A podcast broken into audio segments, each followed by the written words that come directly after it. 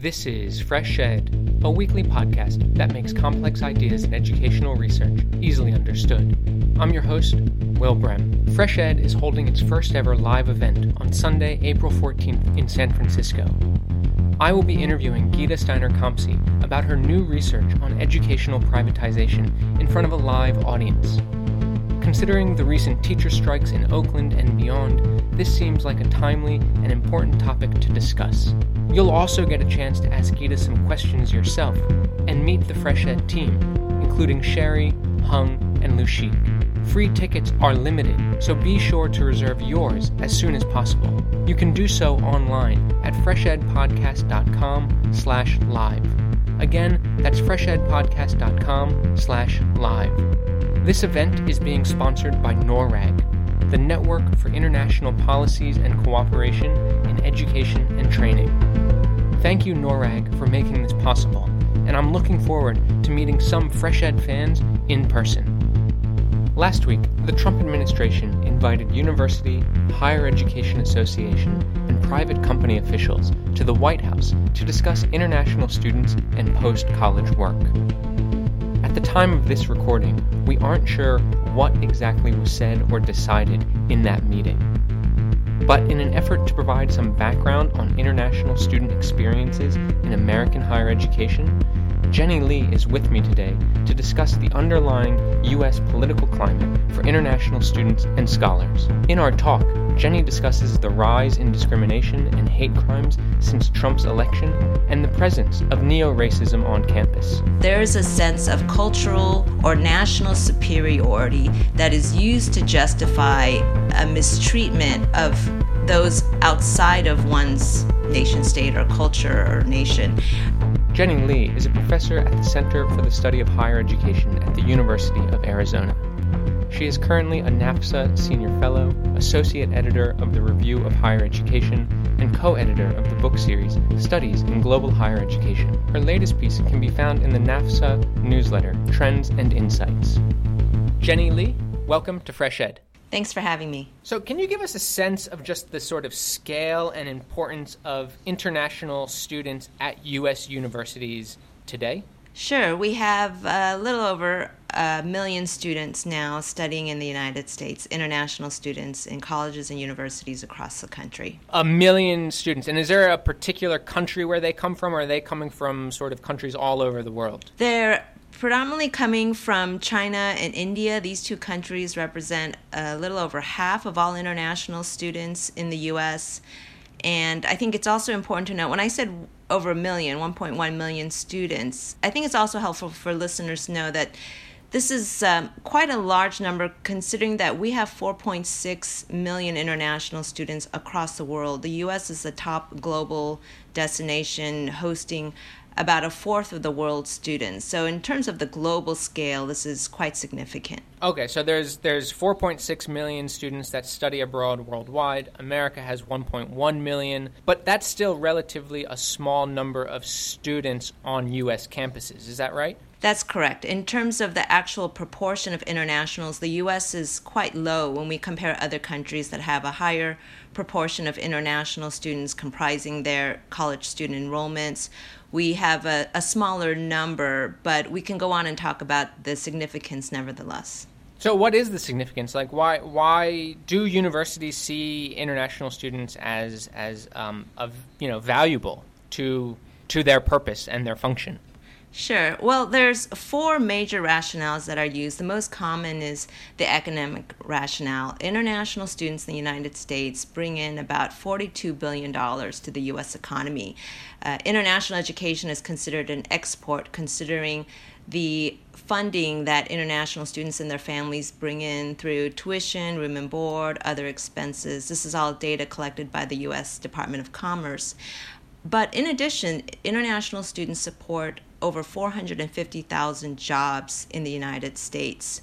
I think it's also important to know that international students um, bring in money from abroad. So we're not talking about U.S. sources of funding. About two thirds of that is coming from outside sources, including from their family, home governments, sponsoring organizations outside the U.S. But going back to the original question about what are some of the benefits and why international education, uh, uh three more. International students certainly contribute to our scientific knowledge production in our research labs.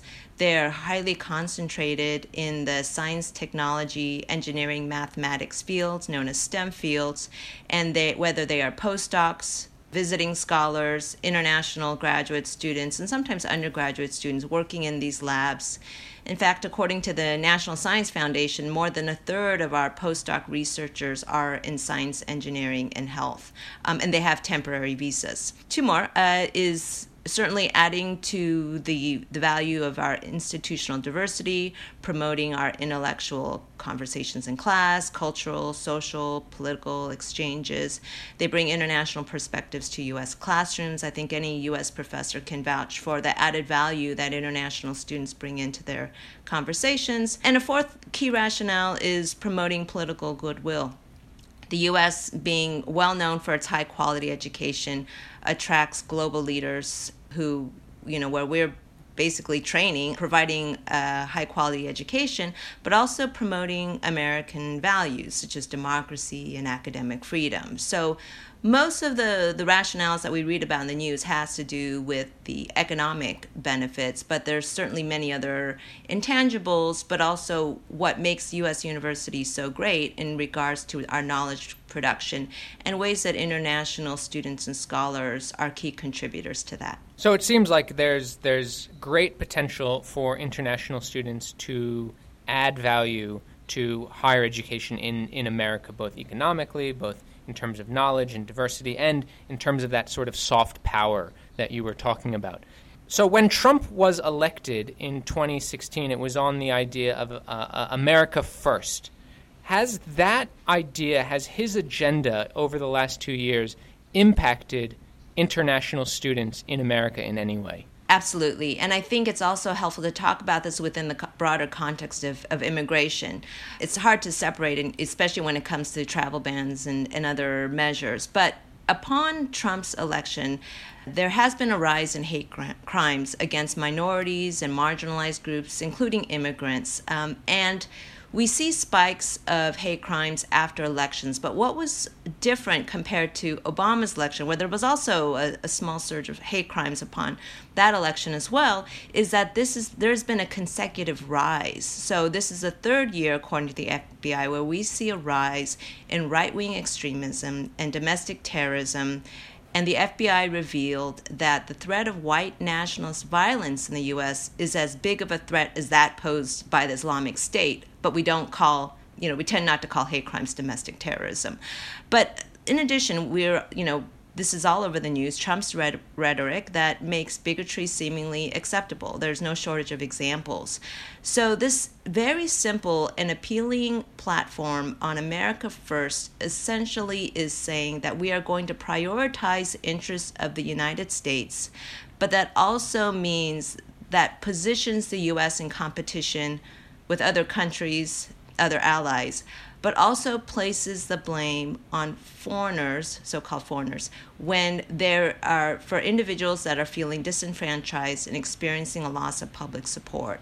So there's a scapegoating that also happens with America First. Not just that we are going to make this country great, but how are we positioning this country in light of our allies, other countries, either as competition or as threats? And what does this mean for the individuals, these immigrants in our country is we're seeing a connection with hate crimes uh, as well as policies that are being enacted or proposed to to create an othering that makes it certainly more difficult for those individuals in ways they probably had not experienced in the past. In in terms of the numbers of students that are studying in America from other countries, has that number declined since Trump got elected? So in 2016, we experienced a, a drop off in the number of new enrollments. So although the U.S. still occupies the top spot as the, the, the the most favorable destination in the world. But we're also seeing a lowering of new students coming in. So this is signaling some concern from, by universities, especially those heavily dependent on international student revenue and fees, as well as organizations thinking about the future of the U.S. higher education place in the world. So with possibly fewer international students coming in the years to come. This is certainly of concern. We are seeing some notable drop offs from uh, South Korea. From China, it has been relatively the same, if not higher. And all of there's a lot of nuances, but in, in overall, we are seeing a lowering of, of international new international students. And very recently, the Council of Graduate Schools has also indicated a slight drop off in the number of international graduate students. Again, which is concerning given what I mentioned before about their contributions to our scientific production and knowledge. One of the policies that Trump put into practice was that travel ban, which caused all sorts of outrage um, in America. Did that have any impact on international students, either those currently in America or those thinking of going to America? Yes. And for readers who or listeners who are not familiar, we're talking about individuals from seven countries, five of which are majority Muslim Iran, Libya, North Korea, Somalia, Syria, Venezuela, and Yemen. But in essence, this totals over 15,000 international students and over 2,000 international scholars who are being affected. This also includes their families. This also includes fears of returning home. This also includes current international students who are then uncertain about whether or not there will be even more bans on their particular countries. And also, as would expect, sends a ch- chilling effect about the uncertainty of immigration policy for particular countries and what this means as to whether or not it's worth the investment of enrolling in an institution, not being certain if the next four or five, however many years, would mean suddenly discontinuing. There was an uh, analysis published by Inside Higher Ed, and they found that the number of F student visas had fallen shortly. So we are seeing a drop off as well as the number of uh, student visa applications. But again, I think the overall concern beyond the specific countries that are being affected is the message that you are not welcome here, that there are, especially if you're from certain parts of the world, where you might be considered as, as threats. Just most recently, there was also some concern because Trump had suggested perhaps there should be a ban on Chinese international students. And given that they are, are the, the majority of our students are from China and India, but the highest proportion being from China, that is of, of great concern. As of now, that has not happened, but we can imagine that that will probably affect how Chinese students view future study in the U.S. Is that part of this, you know, supposed U.S.-Chinese trade war that's happening? Is that all caught up in that same context? To some extent. So there has been some attempts already in this past June the there's a policy that was enacted that shortens the duration of visas for Chinese students who are studying aviation, robotics, and manu- advanced manufacturing. This was a visa for five years that now has to be renewed year to year. And anyone who has gone through the visa process knows this is no easy uh, application. This also there was also some suggestion to, about reviewing phone records, social media accounts, and White House Stephen Miller uh, and others have purportedly argued that Chinese students are conducting espionage and transferring knowledge back to China. Most recently, we are seeing um, some news about the Confucius Institutes and U.S. universities cutting ties with them because, again, out of out of similar fears. All of this is around some of the the, the feelings about the trade dispute with China, China now being positioned as a competition or threat. And so, should we trust immigrants com- coming into the country, and particularly those that might steal our trade secrets or knowledge and, and, and make the competition even more intense. And I, again, this is largely unfounded.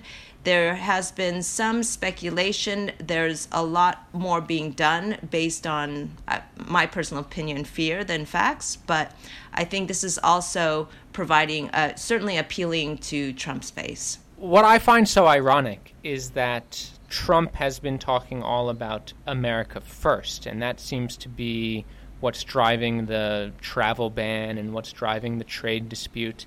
and what sort of fuels the fire of his base.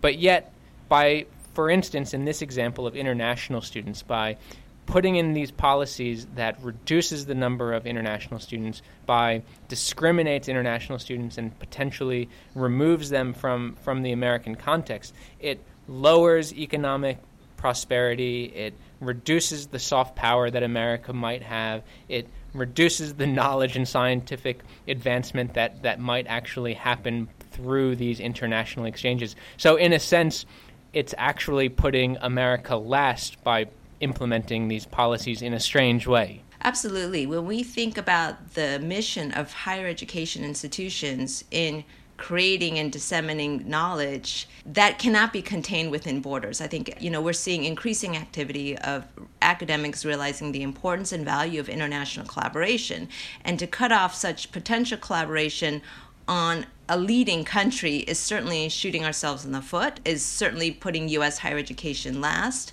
and will have some really grave consequences beyond the individual targeted countries. But the way that the US is being positioned now as potentially isolationist. And again, that goes against what higher education is all about. So I think that that, that is also the reason why we're seeing US higher education organizations being very vocal about their opposition to such measures. This might be a hard question. Has the Trump administration done anything to promote, advance, or support the internationalization of higher education, in your opinion? So, what good has Trump done for the field of international higher education? And I, that's a hard question, but I think that there is actually some good coming out of it. I was doing this work about back almost 12, 15 years ago, and the work on the experience of international students and their mobility patterns is would never I never would have thought it, that this would be that I would be quoted in major news outlets and this would be caught that the research would be cited in in you know public media outlets beyond higher education journals and even then it was very marginalized so what he has done is certainly brought more attention to international students i don't know if the idea of bad press is better than no press, but to some extent, it has been raising public consciousness about the role of international students in higher education as well as U.S. society.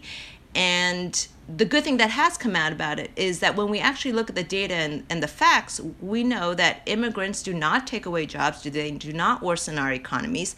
They benefit the countries where they reside. So, whereas we may have been taking these international student numbers for granted, now that there's some changes or potential changes, people are actually talking about the value of international education and what would U.S. higher education be without it, and those consequences are quite serious. So, if anything, we're we're there's we're on we're making headlines and i think that in a way it's it's informing audiences like this one about the value of internationals that are, have been mostly marginalized uh, when we think about us college students and now that we're seeing that they have certainly added value and and people now feel like they have to be vocal about about how that value is added. Absolutely, and I think that even amongst international students, when I did my interviews 15 years ago, they they had never reported some of the mistreatment and and even you know there even cases of sexual harassment, physical threats.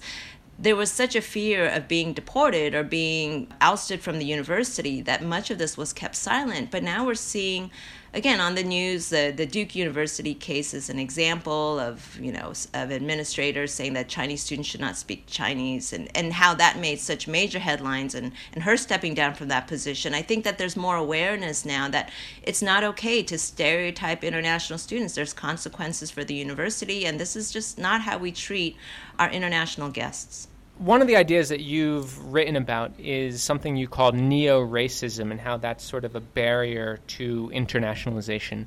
What is neo racism, and, and I guess how is it different from, I don't know, maybe everyday racism? So, this goes back to a sociologist uh, named Etienne Balibar, and he was observing this influx of immigrants coming from Northern Africa and the Middle East and what this meant for the identity of France because they were being and still being uh, mistreated, discriminated against based on this Arabophobia of changing French identity.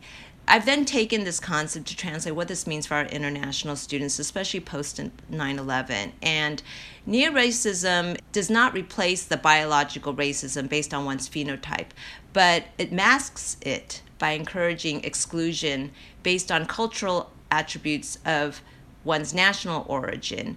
So, for example, I'm a Korean American, as you can tell my, by my voice, but looking at me, I look very much Korean.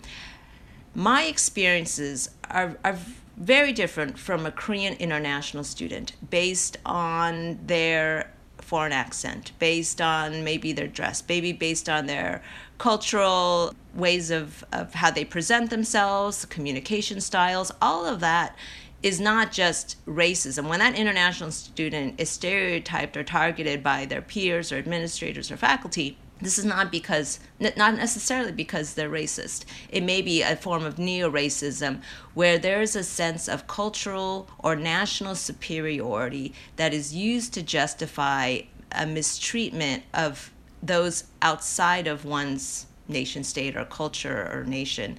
And so that's that's basically what neo-racism is. It doesn't mask biological racism but is used to justify in this globalizing world a hierarchy of countries and cultures where some are favored more than others. And that's what also why I, I don't really buy into just blanket xenophobia, you know, where all immigrants are just not welcome. That that is certainly not the case. And I think neo-racism adds some more nuance to it in such suggesting there's a global order of cultures that goes beyond race and thinking beyond the color of one's skin that has to do with how certain countries are positioned in relation to the United States. Does internationalization of higher education either further neo-racism or you know does it also sort of diminish neo-racism? How does how does internationalization of higher education fit in to that hierarchy of cultures and countries and national identities? So the in regards to enrollment, we're not seeing US universities trying to get students from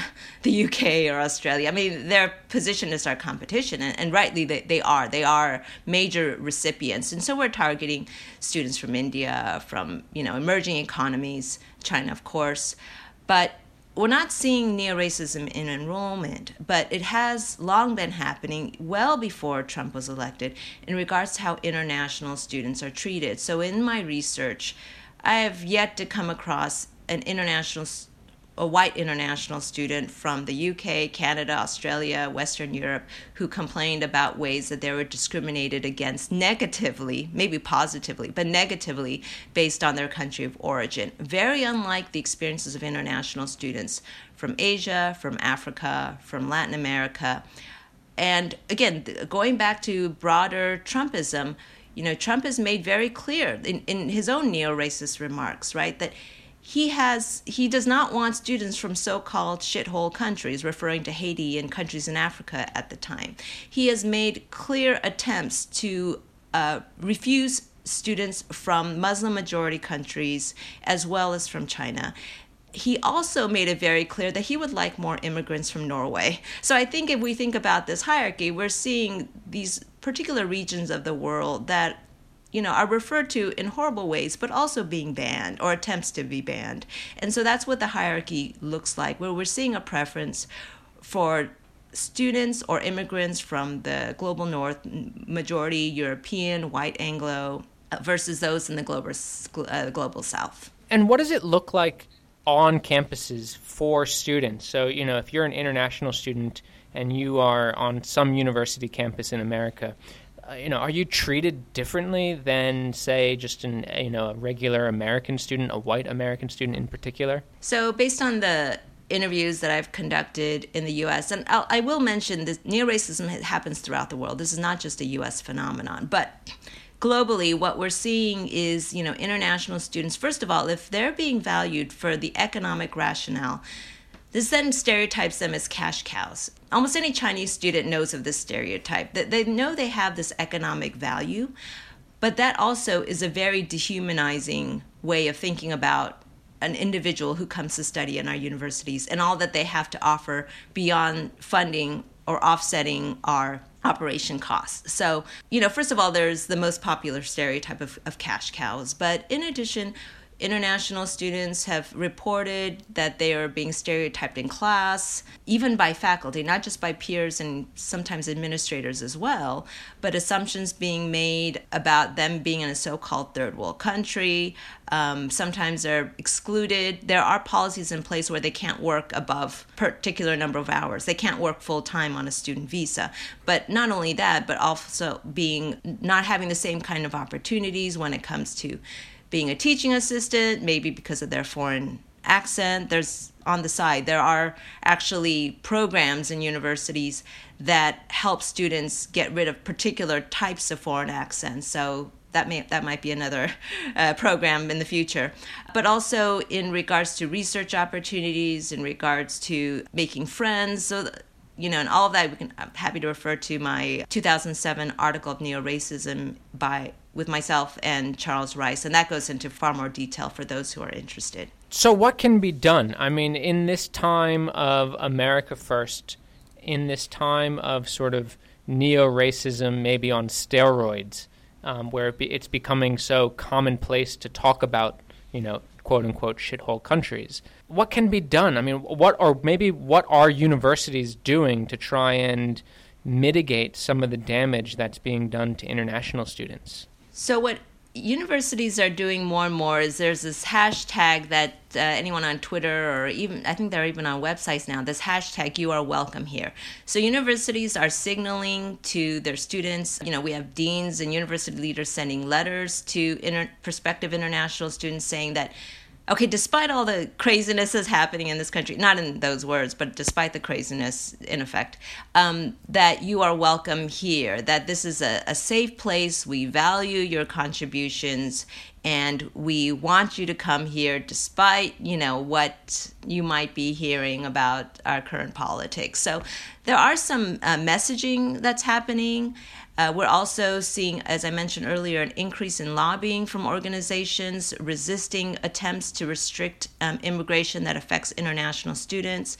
But in regards to what more can be done beside, besides the more visible gestures, is to acknowledge that these challenges are happening in our own universities. And I think for a long time, my research uncovering the neo racist experience of international students were not very popular in competition with marketing departments that were trying to bring more international students. So we don't want to send the message that this is a place that has a lot of problems. But I think acknowledging, right, owning is a, is a first step in order for us to actually do anything about it, that this is happening in every university, that international students from particular countries are being affected. And these are not just people in the community who are making it challenging. We're talking about administrators, faculty, students in our own universities that need to be better educated about the value that international students bring and to combat the stereotype that they are taking the seats of locals or that they are worsening the quality of education or other stereotypes that simply do not hold in, in the research. We also need more research there's little being done on the actual experience of international students, particularly in a critical way. You know, what is happening in the classrooms? How are they managing uh, with their accents? There's a lot of cases of of um, academic dishonesty cases of plagiarism, and again, that's also something that needs to be better understood. Is it valid? Does it how do universities deal with that?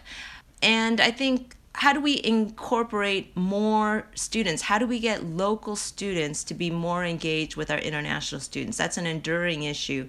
But again, ways to integrate them more in class, to promote more uh, discussions. We often see in classrooms international students huddled together in their own study groups. And how can we better promote um, some more cross collaboration? So these are just leading issues. I'm not these aren't really concrete solutions for your listeners, but at least giving attention to some of the areas that, that need more creative thinking and certainly more proactive work. Are you hopeful that this is a direction that universities will pursue even during the presidency of Donald Trump? I think that universities are pursuing it more than they ever have. I question the motives because I do feel that large of, a big part of this has to do with potential decline in revenue. So we need our international students to help fund our universities and we need to make sure that they're satisfied.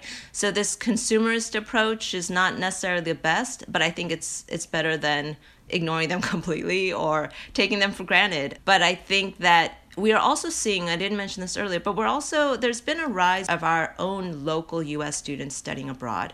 I'm hopeful that as more and more students have exposure to other countries, other languages, and cultures, that there will be uh, more demands from our local students as well as faculty and staff on, on how we can better internationalize ourselves. So this doesn't have to be a top-down policy effort only.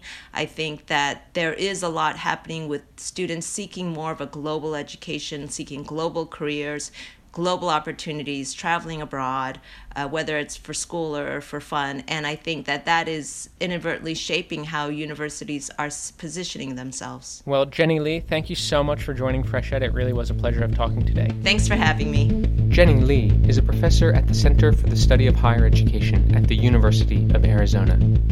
A transcript of today's interview can be found at freshedpodcast.com. Please note that opinions expressed on Fresh Ed are solely those of the host or the guest interviewed, not Fresh Ed, which takes no institutional position. If you've liked what you've heard today, please consider rating us on iTunes. It really does help. Fresh Ed's producers are Sherry Yang, Hong Zong, and Lushik Waba. Fatih Akhtas is our researcher, and original music for Fresh Ed was created by Digital Primate. Thanks for listening. I'm Will Brehm, and I'll be back next week.